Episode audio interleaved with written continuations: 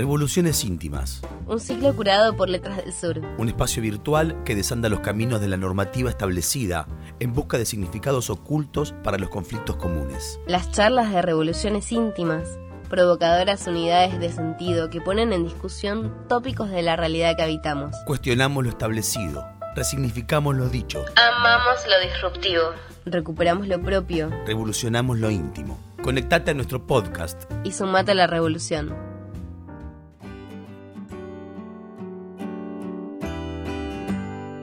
Martín Cohen es docente y escritor. Publicó ensayos, cuentos y novelas. En su haber posee el Premio Herralde, que recibió en 2007 por su novela Ciencias Morales. Este año publicó Me Acuerdo y Confesión, dos textos narrativos muy distintos, pero que cada uno a su modo exploran la memoria y el olvido. ¿Cuánto hay de Cohen en sus libros? ¿Cuántas pistas de un autor hay en sus historias. ¿El que escribe quiere o no ser descubierto? ¿Espera el autor que el lector lo busque y lo venere? ¿O prefiere permanecer escondido entre los renglones? En esta charla con Martín Coan nos animamos a profundizar sobre la literatura y la subjetividad. Buenas noches, Martín. Acá Cecilia Bona, ¿cómo estás? Bien, muy bien. ¿Y vos? Bien, por suerte, muy bien. Estamos en un nuevo encuentro de las contratapas de revoluciones íntimas, que en tu caso es sobre literatura y subjetividad. Si yo doy vuelta a ese libro y leo la contratapa, ¿qué dice? ¿De qué se va a tratar? El título, que además creo, me di cuenta después, hay un libro de, de de Dalmiro Sáenz. ¿Quién yo? ¿Quién? Yo, jugando un poco con eso y con que en general suponemos que sabemos de qué hablamos cuando decimos yo, se supone que es lo que más se supondría, se supondría que conjugar así, que sabemos qué es lo que decimos, que es casi lo primero que sabemos, casi, digamos, como si fuera una evidencia que yo es yo, una premisa y una evidencia que yo es yo, que yo soy yo, pero ves, ya el verbo lo indica, que yo es yo, igual esto que estoy haciendo no es una contrata. ¿Quién es yo?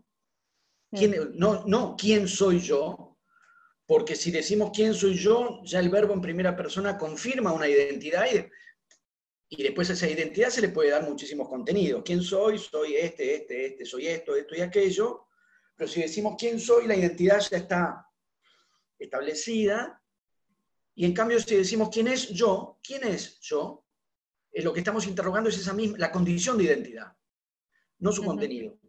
Todo esto en función de la literatura, por supuesto, ¿no? Que es lo del asunto.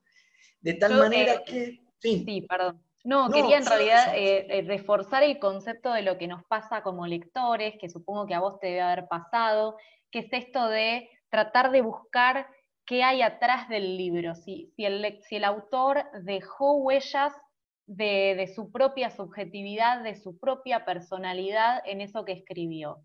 Cuando vos empezaste, cuando eras adolescente, cuando empezaste a leer de chico, ¿te pasaba esto de preguntarte si lo que estabas leyendo era en realidad lo que otra persona había escrito de sí? Probablemente sí, pero, pero tendría que ver en qué momento dejé de leer así. Me, me gustaría poder establecer quién, me, me, atrevería a decirlo de este modo, quién me formó como lector, de tal manera de enseñarme otra manera de leer, eh, que tiene todo un desarrollo, por supuesto, no es que me enseñó en ese momento y ya está, digamos, eso es, ese, aprendizaje de la lectura dura toda la vida, pero de alguna manera es la idea de la charla y poner al yo entre signos de interrogación y preguntarle quién es y no quién soy, apunta justamente a, a poner en discusión ese modo de la lectura que supone que detrás de un texto hay una fijeza que detrás de un texto hay un fundamento o una garantía o una certidumbre o una evidencia que es un yo, llamado autor. Leer en contra de esa premisa. Digamos, proponer una manera de leer contraria a esa manera de leer. ¿De dónde me vendrá eso a mí? En la facultad seguro, yo soy profesor de literatura, yo estudié la carrera de letras y ahí la, digamos, la, distinción entre la crítica literaria y la, biografía de autor, pero mira, Eh, uno de los primeros que marca eso es Marx, mm. junto con Engels, en realidad uno y otro. Eh, para no ir a Freud, ¿no? que obviamente ya es todo otro, todo otro mundo, pero por lo pronto, cuando Marx y Engels leen a Balzac y leen las novelas realistas de Balzac en el siglo XIX y detectan o le asignan una, la, posibilidad de interrogar esas novelas en clave revolucionaria, que es lo que hacen, y se entusiasman como lectores de las novelas de Balzac porque consideran y advierten que en esas novelas están las claves de una perspectiva revolucionaria para la sociedad burguesa, Marx y Engels, se encuentran y se plantean un dilema fundamental, que que Balzac era un reaccionario absoluto. Que las críticas este, y, digamos, las posiciones ácidas de Balzac respecto de cierta vulgaridad en la sociedad burguesa, no tenía un carácter de lo que hoy llamaríamos, supongamos, progresista o incluso ni mucho menos revolucionario, sino una añoranza bien reaccionaria, cabalmente conservadora, por el viejo orden monárquico. ¿Cómo entonces podía un autor, un yo, un yo autoral, este, sostener un texto en los que se pudiese leer una perspectiva revolucionaria si él era reaccionario. Engels y Marx se plantean ese dilema y, precisamente van a, van a, abordar esa novela sobre la base de que en esos textos Me parece que presenta o se plasma por fuera de las intenciones del autor. Por fuera o en contra de las intenciones del autor. Es decir, que a un texto no se le... Después hay que ver qué se le puede preguntar al texto. Y lo que le preguntan Marx y Engels puede no ser lo mismo que le preguntan distintos lectores posibles. Y vos cuando... Pero, si esa premisa, ¿no? que en el texto hay algo que, que puede no responder a la intención del autor. O sea que, yendo a lo que vos planteabas, un texto no tiene un autor detrás como garantía de, de verdad o como, como con una intención de autor como garantía de verdad. Leer un texto literario no es ir detrás de esa verdad cuyo lugar de garantía sería el yo del autor. No es así, no es, no es lo que yo entiendo por leer literatura. Pero cuando no puedo dejar de pensar que cuando alguien escribe desde ese yo que vos proponés que, analicemos y que pensemos qué, quiere decir, cuando alguien escribe desde ese yo, sin dudas está volcando algo de sí en ese texto. Algo de sí que probablemente se pueda trabajar, y esta es la pregunta, ¿se puede trabajar para despegar lo más posible ese yo que es el escritor de ese yo que es el narrador o, el personaje que está viviendo una situación? Gran cuestión, porque si ya no leemos los textos literarios sobre la base que tienen un respaldo, un sustrato, aún más allá de la verdad que sería el autor, cuando en un texto hay un yo, ¿quién es? Cuando en un texto hay un yo, entonces, precisamente porque no pensamos que el texto es la plasmación de la intención de un yo que está detrás, antes, no importa sino que lo que interrogamos es el texto. Em, el yo del, eh, mira, justamente lo que digo, el yo del texto es un yo del texto. Hay que ver cómo el texto produce un yo, cómo el texto constituye un yo, que no es el yo del autor, ni siquiera cuando el texto es autobiográfico, y hasta podríamos decir sobre todo cuando el texto es autobiográfico. Entonces, la pregunta por el autor, lo que le pasó, las intenciones que tuvo, pueden ser muy interesantes para las personas a las cuales les interesan los autores. Para los que nos interesan los textos literarios, las preguntas son otras. Entonces se le puede preguntar a un autor, claro, qué sintió, qué pensó, como se le puede preguntar a cualquier persona cuya subjetividad personal nos interesa. ¿Qué sintió? Ahora, entre eso y la lectura literaria, no, no, yo no veo la conexión. Nos puede interesar. ¿Qué sintió cuando escribió tal cosa? ¿Qué le pasó? Sí, Sí, ¿qué sintió Palermo cuando le hizo los dos goles al Real Madrid? Digamos, sí, nos puede interesar en muchísimos sentidos qué le pasa a alguien con algo que vivencia. Pero leer literatura no es ir detrás de eso. No ese es el, no es, el secreto que hay que develar. No solo cuando el autor ya no está, que ha muerto, sino tampoco cuando el autor está ahí. Y, y sobre todo, y de esto vamos a hablar más el sábado, pero no me entusiasma en términos de la posición de lectura que eso presupone. Es decir, ese lugar, de esto vamos a hablar más el sábado, pero ya estamos hablando hoy, la raíz compartida entre autor y autoridad. que es evidente, ¿no? El autor como autoridad. Si el autor es la autoridad de un texto, ¿qué lugar le queda al lector? El lector simplemente acude, ¿no? Digamos, a, enterarse, a recibir, a, a, develar un enigma cuyo secreto tiene el autor. O a, encontrar un tesoro en el texto, y ese tesoro puede ser una verdad, el sentido, cualquiera. Eh, encontrar un tesoro que el autor escondió y cuyo lugar el, autor conoce. Y esto supone para, para, los lectores un lugar muy postergado, muy relegado, muy subordinado a la autoridad del, del autor. Entonces la cosa va por dos, por dos andariveles. Uno que podríamos pensar en términos de escritura. Cuando uno escribe un texto y, y, en ese texto va a haber un yo, ese yo no es yo. Y por eso estamos conjugando el verbo en tercera persona y no en primera. No estoy diciendo ese, ese, ese yo no soy yo, ese yo no es yo. Y al decir así, efectivamente estamos desacoplados.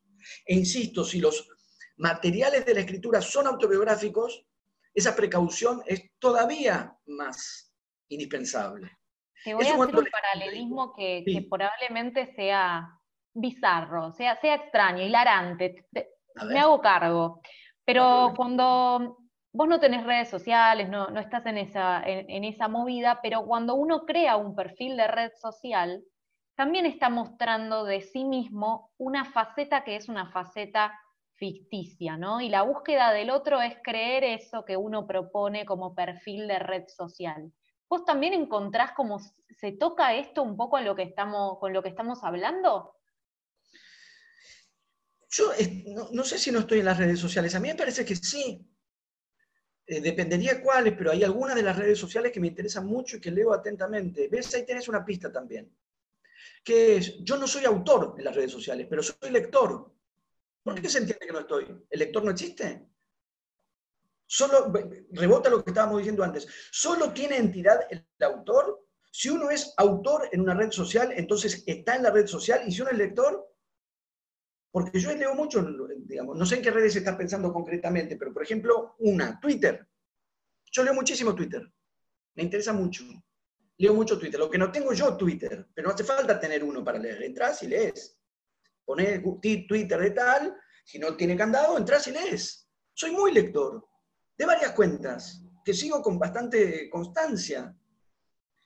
Me parece un buen ejemplo de lo que estábamos diciendo. La, idea de otorgarle existencia a la condición de autor eh, y no a la de lector, que parece inexistente. Yo soy, ¿por qué, ¿por qué parezco inexistente? Porque soy un lector, no, no es algo personal conmigo, obviamente, es, parece que leer en las redes no es estar en las redes. ¿Por qué?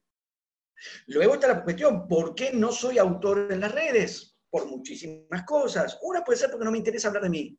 Y el pacto en muchísimos casos, por lo que yo veo, es hablar en nombre propio. Eh, por ejemplo. ¿Te interesa la producción en nombre propio de otros autores de las redes, por ejemplo? Sí, eso sí, de hecho las leo. Leo opiniones, leo todo lo que pueda haber. Y leo cuentas distintas y, sigo, ¿viste cómo es eso? O sea, ¿sabes cómo es eso? Entras a una cuenta, le contesta a uno, te metes, entonces seguís con uno, que le contestó a aquel otro, entonces, pa, pa, pa, pa, pa. Claro, claro, hago eso muy activamente. Ahora, tomar yo mismo la palabra y, por ejemplo, tener que, escribir una biografía mía propia, así sea en tres renglones, no me atrae, no, no tengo nada que decir. Y, por ejemplo, las, yo tengo opiniones sobre una cantidad de cosas. No siento ninguna tentación por este, ubicarlas en algún formato y expresar lo que me parece esto o aquello. No, no, no tengo ningún interés. No tengo ningún, ningún interés en, decir eso. Pero Volviendo a lo que decías antes de, que el, el, autor es la autoridad, eh, perdón, que se considera el autor como la autoridad, si sacamos esta referencia, si el autor no es nuestra autoridad, ¿qué le queda al autor? Ser el productor de ese contenido que, claramente nosotros como lectores disfrutamos y agradecemos. Todo nuestro tiempo de ocio está eh, eh, evolucionado gracias a lo que autores producen. En mi caso, ni siquiera el tiempo de ocio, porque como yo soy docente de literatura, mi tiempo de trabajo también tiene que ver con eso. Estoy casi todo el día o escribiendo literatura, o leyendo literatura, o hablando de literatura, con lo cual mi tiempo de ocio consiste en ver partidos de fútbol, porque mi tiempo de trabajo es leer y escribir. eh, bueno, seguí la carrera de letras y, fue eso lo que me garanticé. Eh, por lo pronto, digamos, en términos de qué es leer un texto literario, que eso sería el punto para mí, ¿qué hacemos cuando leemos un texto literario? El autor no está ahí. Y en principio no habría por qué reponer al autor ahí. Después viene eso en cuanto a la escena de la lectura literaria, cuando estamos frente a un texto literario, que además es concretamente lo que pasa con la escritura en términos más generales, que es una de las cosas que a mí me gustan, de, las muchas que me gustan de la escritura, que es que presupone la ausencia del otro. Presupone la ausencia del otro, es casi la condición de posibilidad de la escritura, que en el momento en que el que escribe, escribe, el que va a leer no está. Y el momento en que el que lee, lee, el que escribió no está. Es un pacto de doble ausencia.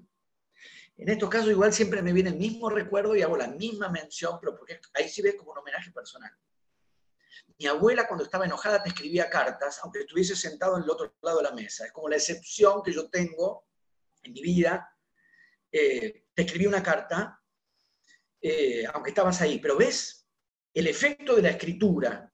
Como mi abuela estaba enojada por algo, sí, pues lo hacía cuando estaba enojada escribió una carta igual de, planteo y de reconciliación, la carta era, era sobre eso.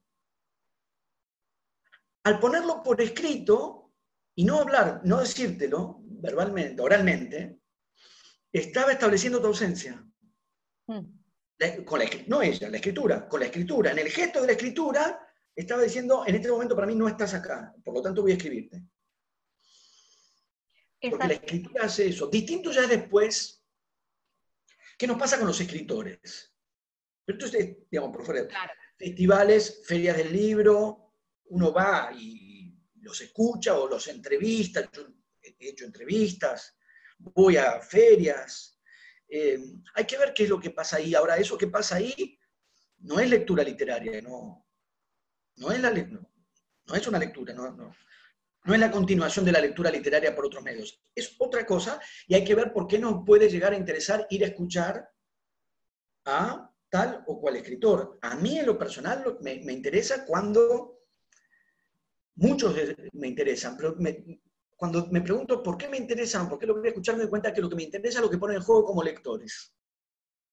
Y lo que eso que ponen en juego como lectores puede llegar a decir sobre sus textos pero me interesa cuando ponen en juego sus lecturas. Los escritores, hay escritores, puede haber grandes escritores que, no, que, como lectores no, no ponen tanto en juego, y se ven escritores geniales, pero, pero hay ciertos escritores con, con un grado de conciencia, Borges, por ejemplo, es un caso máximo, que era un gran lector. Entonces, cuando, uno, cuando Borges hablaba de literatura, yo escuché una conferencia de Borges en la Feria del Libro, sobre Macedonio Fernández. Y para mí no era, bueno, leo sus textos, ahora lo escucho a, Borges. Escuchar a Borges era escuchar su lectura, lo que él hacía con la literatura como lector. Y eso sí podía iluminar sus, textos, pero no desde la condición autoral. ¿Qué es lo que hacía con la literatura cuando leía? Ricardo Piglia, ¿cómo lee Piglia? ¿Cómo leía Piglia? tremendo tener que conjugar así. ¿Cómo leía Piglia? Eh, Mientras que, digamos, lo que uno está, entonces está interrogando ahí es otra vez una especie de yo literario, no la persona real. ¿A qué hora se levanta? Si escribe a la mañana o a la tarde. A mí, en lo personal, no me interesa eso, excepto como eh, por, por, chusma. Por chusma, sí, puede llegar a ser, pero por chusma me interesa lo mismo que me interesa cualquier figura del espectáculo, cualquier figura del deporte, me interesa, digamos, no, no, no, no, no tiene otra entidad. Si me llega, si, si, tengo alguna, si tuviese eventualmente alguna curiosidad sobre cómo es un día en la vida, es lo mismo que un día en la vida de un actor, de una actriz, de una modelo o de un arquero de primera división, porque no, no es una estancia literaria para mí. Pero ¿qué buscamos los lectores cuando queremos acceder a estas especies de, de tótems que nos armamos de nuestros autores favoritos, eh, que, por ahí, así como vos tenés tu bandera de boca que comparto y adoro, eh, por ahí otro tiene un cuadrito con su autor favorito, o, le reza al santo, digamos, al San Cortázar. Mira, justo lo digo y tengo atrás un Cortázar, soy una ridícula, pero ¿qué pensás que busca el lector cuando, cuando, cuando adora a su escritor favorito? Decime vos, ya que adorás. Yo no soy la entrevistada, así que pongo en tus manos esa respuesta. Em, nada, ¿qué, ¿qué, puedo buscar? Porque por ahí tengo fotos de Benjamin, ponele, que está nombrado acá. Ahora ya lo veo, no sé en qué momento damos paso a las preguntas, pero mira, uno puede buscar muchísimas cosas y cada uno ve a quienes admira y cómo, cómo desarrolla esa admiración. Lo que digo es, en mi consideración de lo que es la literatura, en mi consideración de lo que es la literatura, y lo que es leer, esas dos esferas no se tocan. Entonces, hay escritores que yo admiro mucho, sí, y, puedo tener una foto, puedo tener una foto de un escritor que admiro, o puedo entusiasmarme con verlo en persona, como lo que te cuento de, Borges. Em, lo que digo es, no lo considero distinto de haberle pedido a Spinetta que me, filma, que me, que me firmara el disco que había sacado ese año, que era Bajo Belgrano. Claro, entiendo. Y, esa escena no era musical. A, celebridad. Sí. Solo que, a diferencia del régimen de. Bueno, el día que vi a Maradona. Yo a Maradona en persona lo vi dos veces. Compartinos una, Martín, para los que lo vimos cero. No sabés, ver a Maradona, eh, verlo además. Mira, tuve una experiencia muy, muy, muy singular. Este, ¿Por qué? Eh, porque una de las características de la vida de Maradona, y yo creo que eso puede dar una clave de un montón de cosas, es que nunca está solo. Nunca está solo. Es muy, debe ser muy difícil, muy, muy, muy difícil no estar solo nunca. Bueno, nosotros los que estamos acá conectados en general, o todos somos lectores, o sea, cultores de la soledad. Él no, no, no, no, sé si es lector, no importa. Leí su libro, yo sí soy su lector. Eh, yo soy el Diego de la gente, Lo leí, pero quiero decir, nunca está solo. Y un día, muy temprano, a la mañana, hace de esto unos veintipico de años, lo veo solo en la vereda en la calle, solo. O sea, fue como una especie de milagro, que estuviera solo, estaba parado en la vereda. Estaba parado así, mirando, solo, en la puerta del colegio de las hijas. Yo sabía que las hijas iban a ese. Yo iba a dar clase a un colegio, pasaba por ahí porque sabía que iban las hijas. Lo vi solo. Iba, bajé, iba con el auto, mi, vieja me había prestado el auto ese día. Ese día. Me bajé, me bajé corriendo a adorarlo. La palabra la usaste es exacta. A adorarlo y a venerarlo porque es mi ídolo. Ahora bien, ¿se puede sentir esto mismo por un escritor? Y sí, ¿por qué no? ¿Qué sé yo? Si quieren, a mí me gusta más con el fútbol. Claro. Eventualmente con la música, pero, quien quiere con los escritores, pero, con los escritores, quien quiera con los actores, con los actores. A mí me gusta más con el. A mí me gusta más con los famosos, o sea, soy un cholulo en sentido estricto, y los escritores no somos famosos. Algunos que otros, dos, tres. Eh, no hay, no hay fama ahí. hay escritores que tienen esa idea, de, se sienten como rockeros, pero la verdad es que no. Estás ahí parado, no te conoce nadie. Yo te voy a llevar eh, de nuevo a, lo que veníamos charlando. Una eh, cosa sola, eh, perdóname, Cecilia, que es, yo no le quito legitimidad a eso, en absoluto. Lo que digo, lo, lo, que pongo en discusión es que eso irradie sobre las maneras de leer. Y, y, que entonces esa veneración que alguien puede tener por un escritor suponga una posición de, como dije, de, subalternidad o supeditación del lector con respecto al tótem, palabra que vos usaste, porque son palabras de religiosidad. Benjamin ya está mencionado acá en el chat. Son palabras con una carga aurática, con una carga de religiosidad. Entonces, eso, eso haría de cada texto literario una especie de desprendimiento, de reliquia que se ha desprendido de la divinidad que es el autor. Leer así, yo no estoy de acuerdo con leer así. No estoy de acuerdo con, esa manera de leer porque, porque, porque coloca al lector y a la lectura en un lugar de sumisión y de pasividad, que es todo lo contrario de lo que yo pienso en la literatura. Entonces, si te gusta venerar, que veneren a quien quieran, ¿no? Obviamente, como yo venero, todos veneramos a quien queremos. El asunto es qué pasa con las lecturas que se hacen sobre la clave de esa veneración. Yo no estoy de acuerdo con esa manera de leer. Lo, que, lo que te iba a, proponer es que volviéramos a hablar del tema eh, del yo y de las autobiografías, y ahora hay algo que está bastante de moda con eh, respecto a la ficción del yo, pero antes de la pregunta te hago también una observación sobre lo que decías recién, que es el hecho también de que si tu autor favorito o este al que veneraste de pronto escribe algo que no te gusta, eh, ¿qué hacer con eso? ¿Cuál es el, lugar del lector? O sea, ¿cómo me comprometo ahora con una persona con la que ya me casé? Porque ese es el error, casate con la persona de la que te enamores. Y si querés, y si querés, si no tampoco. Es un problema. Porque también es suponer, pero es la lógica del fan. Es la lógica del fan, que es suponer que tu adorado te debe algo. No te debe nada problema tuyo, eh, digamos, un problema del adorador, no del adorado. El adorador supone que el, adorado le debe algo. No, no. Entonces, ¿qué pasa si tu músico venerado saca un disco que, nada, no te gustó? Revisá tu, régimen de veneración. Revisá si la veneración en la literatura te sirve para algo en términos de, leer literatura. Mirá, Maradona en algún momento no, no, no, no muy bueno, suyo, erró penales en boca cuando volvió. 95, eh, 96. Bueno, para, para, para un hincha esa fue la prueba de amor. Lo quiero igual, claro que lo quiero igual, pero eso es la adoración. En el fútbol está bien. En la literatura no me queda muy claro cuál sería la ventaja de eso.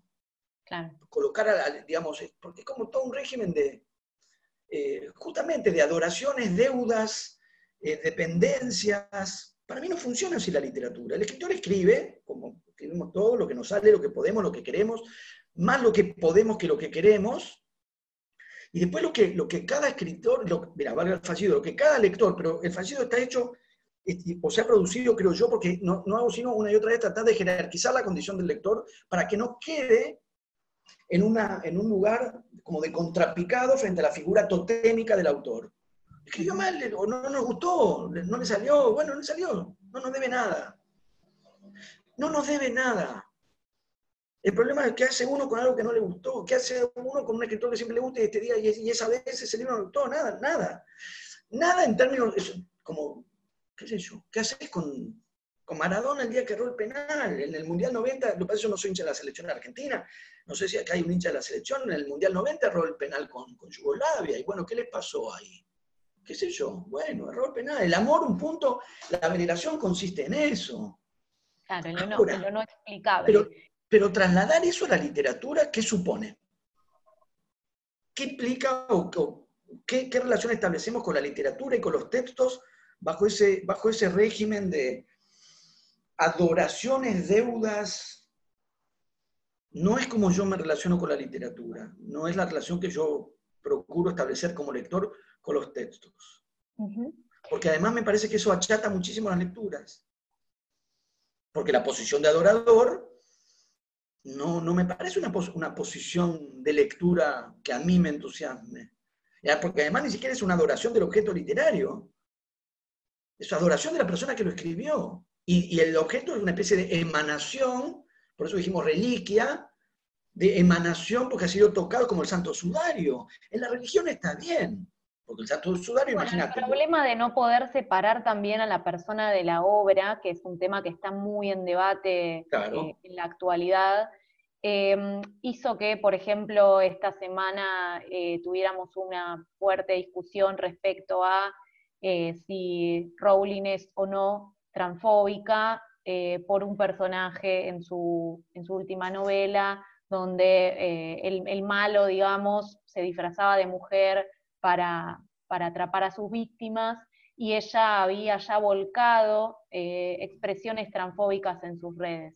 Digo, el hecho de que la persona y su producto se empiecen a tocar tanto hace que el lector, que muchos adoraban realmente a Rowling como fanáticos, hayan perdido cierto respeto y la hayan bajado de ese pedestal. Jódanse por adorar a quien sea, porque si lo llevamos a una cuestión de la literatura, estamos hablando de literatura. Em, yo creo que podemos hacer, sobre la base de lo que decís, Cecilia, una extensión de, este imaginario de religiosidad que no por, no por nada este, aparece una y otra vez, porque decimos adoración, decimos todo, tendríamos como un imaginario de la religiosidad frente a una reivindicación de una lectura profana, ¿no? Otra vez Benjamin, ¿no? Lo profano, las iluminaciones profanas, porque yo creo que hay también una extensión por la cual pasaríamos a leer con el criterio de la Inquisición. Mm.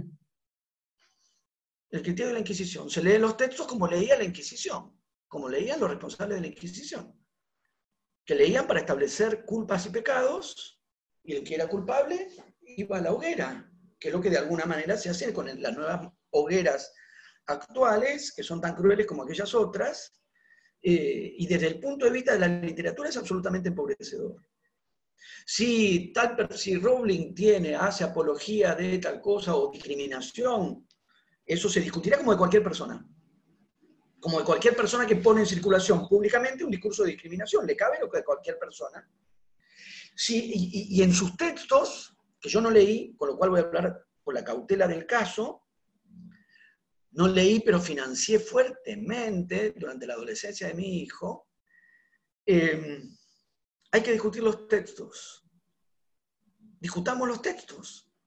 Vayamos a los textos, a que les interese la cuestión, y pongamos en discusión los textos, es decir, otra vez, activemos la lectura. El régimen de prohibiciones y condenas de, tenor inquisitorial, donde, donde eso, un, grupo evalúa y, la censura, si eso se resuelve en censura y en condenas tipo hoguera, otra vez, por una vía completamente distinta, la lectura de la literaria va a parar a un lugar muy empobrecido. Si un texto tiene esa carga, leamos el texto y discutamos esa carga. ¿Existe? Sí, ¿cómo? ¿Cómo funciona? ¿Cómo se produce? ¿Cómo se la discute? ¿Cómo se la desactiva? ¿Cómo Estoy hablando, si yo no leí lo de Rowling, o sea que no tengo idea de si eso es así o no es así, pero digo, ¿dónde se dirime eso? Si hay una responsabilidad en la persona real, se dirime como en cualquier persona real. Mm. Cualquier persona que tome la palabra y ponga en circulación un discurso discriminatorio, le cabe lo que le cabe a cualquier persona que haga eso. Si queremos dar la discusión en la literatura, qué pasa con ciertos dispositivos ideológicos en los textos, entonces vamos a los textos. Interrogamos los dispositivos ideológicos en un texto y otra vez vemos algo que, por ejemplo, para luchar contra la transfobia puede ser muy útil, que es cuáles son sus términos, cómo funciona, cuál es su lógica, cuáles son sus premisas, cómo se contrarresta, dónde está su falla. Como un análisis crítico, completamente distinto de la impugnación de la Inquisición, que quema al responsable y prohíbe la lectura no, no, no, no es como yo pienso la literatura. Leamos y discutamos. Estuve leyendo algunas notas que te hicieron y todo, y me resonaba, la, eh, con respecto a confesión, me resonaba una frase que vos habías dado de cuánto de uno dice el olvido y cuánto de uno dice la memoria, ¿no? Esa era tu mm. frase. Eh, y yo lo transformé en una pregunta. Y eso quiero que sea la pregunta de cierre. En rigor tiene que ver, podríamos pensar en Borges otra vez. Eh, no hay memoria sin olvido no hay memoria sin olvido. De manera que en lugar de, de, la oposición que, habitualmente se formula, memoria contra olvido, sí hay instancias en las que uno dice, está la memoria, está el olvido. Pero como ninguna memoria es total, cada memoria aloja sus propios olvidos. Es decir, cada memoria puede ser interrogada por sus olvidos y cada memoria, y a mí me interesa mucho eso, cada memoria puede ser interrogada por lo que precisa olvidar para hacer memoria. Porque la única condición de, alguien que podía recordarlo todo, que es famosísima, es la de Funes, el memorioso de Borges, eso no era sentido, así lo concibe Borges, como un don, sino como un motivo de agobio. Eh, Funes la memoria de Funes le resulta más un agobio e incluso una impotencia que una potencia. Dice Borges en algún momento, no podía pensar, porque pensar es abstraer y él no podía, pensar es seleccionar y él no podía, porque recordaba todo. Nadie recuerda todo y recordar todo es una desgracia. Además de que es imposible, ahí donde la literatura puede hacer posible un imposible, eso es la ficción, hace posible un imposible y se concibe a alguien que tiene una memoria total, esa memoria total es desesperante. porque en rigor no es una memoria. La memoria funciona cuando también tiene olvidos, y los olvidos son indispensables. Entonces, preguntarle a una memoria por sus olvidos no es exactamente preguntarle por lo contrario de sí misma, es preguntarle por su condición de posibilidad. ¿Qué es lo que precisamos olvidar para poder recordar? Entonces, ese, juego de memoria y olvido es el que, el que me interesa muchísimo. Bien, gracias. Ahí entonces queda asociada también mi duda. Martín, te agradecemos mucho por este momento, por este espacio, por tu sabiduría y por tus textos, más allá de vos, por tus textos. Seguinos en nuestro canal de Spotify, Letras del Sur Editora, y escucha los episodios de las contratapas de Revoluciones Íntimas. Seguinos en Instagram y Facebook a través de arroba LDS Editora y mirá nuestras novedades en nuestro sitio www.letrasdelsureditora.com.ar.